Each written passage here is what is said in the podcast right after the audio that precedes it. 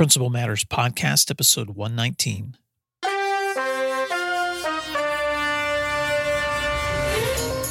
Hi, Principal Matters listeners. This is Will Parker, host of Principal Matters, the school leaders podcast. Each week, I bring you inspiring, innovative, and imaginative ideas for your own school leadership.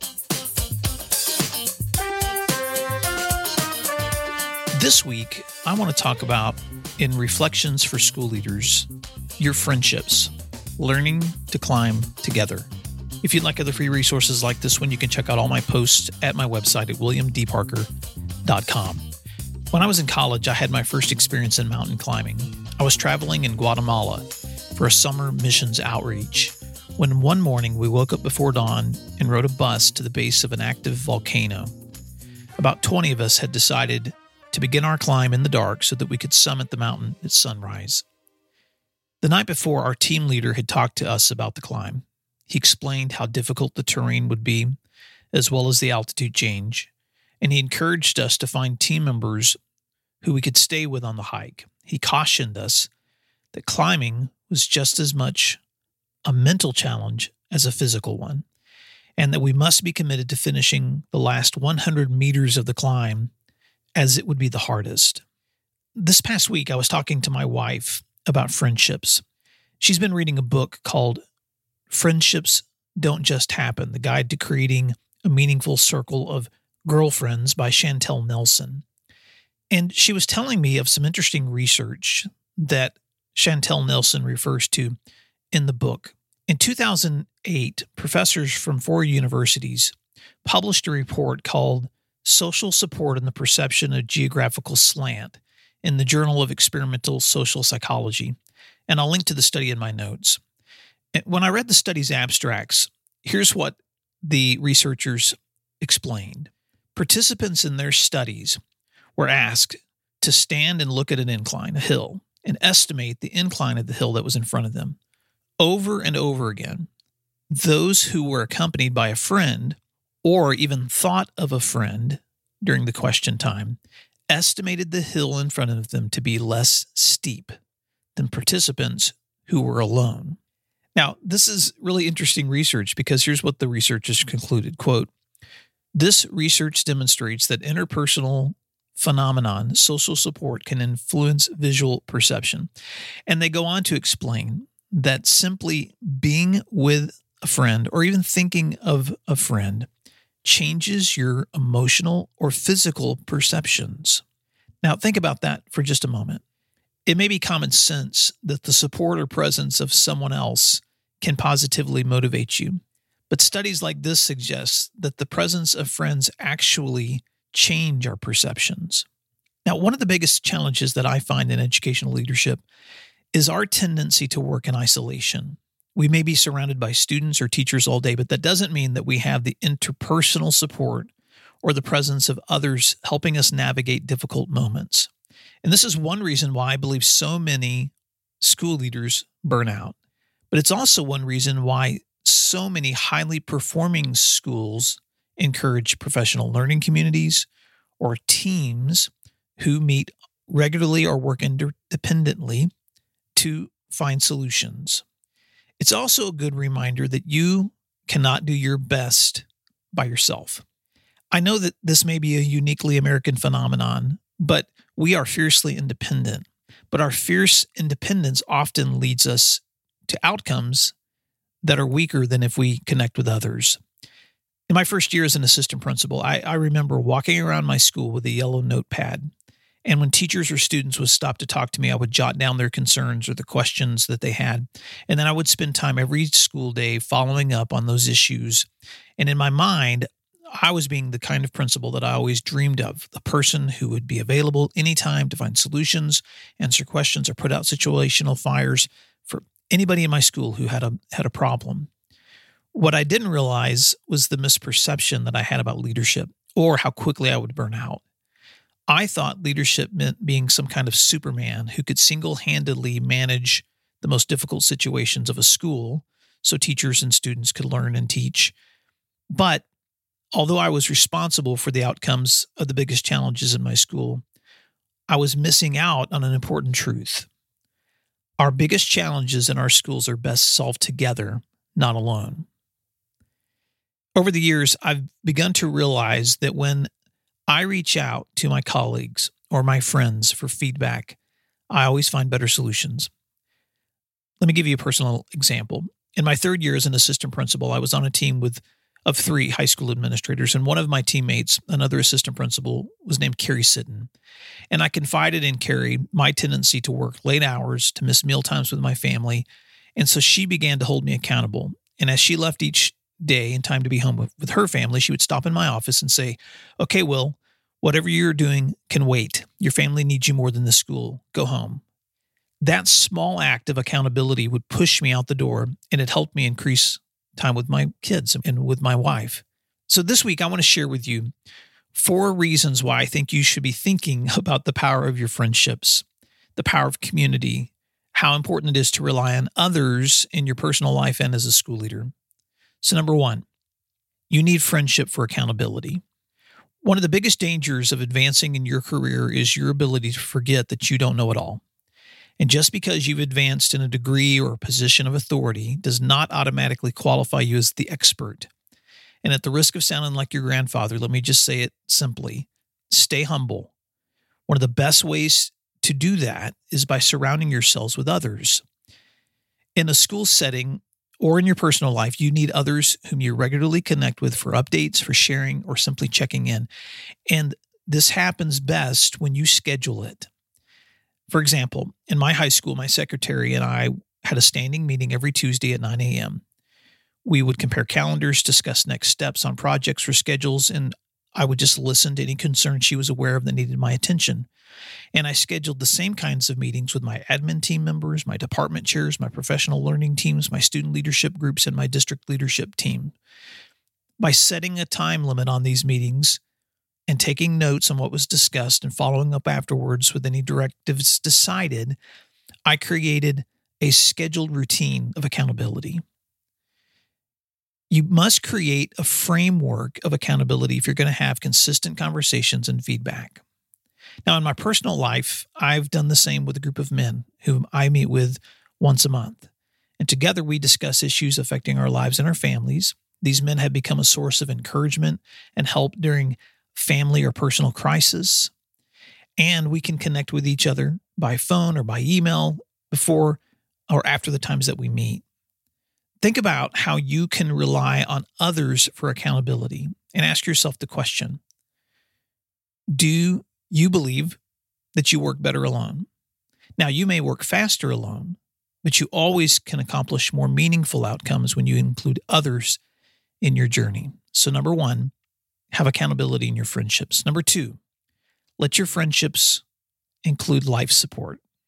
You know, when I was a young teacher, one of the older teachers in my school had a sister who passed away. And we gathered some money among our faculty and gave him a gift to cover his travel expenses to her funeral out of state. I was in my mid 20s at the time and I had never lost a sibling. And I remember standing with him in the teacher's lounge as our community gave him this gift. And as he cried and was hugged by his closest colleagues. And in 2010, years later, my older brother died of heart attack at the age of 45. I was 39 at the time. And I remember the devastation, but I also remember the comfort and the strength that I found, not just in my family, but in my friends and in my colleagues, those who cared about me. School isn't just about academics, it's a community. And some of the most difficult moments that you face in school leadership will be managing a crisis in the lives of students or coworkers, or maybe even in your own.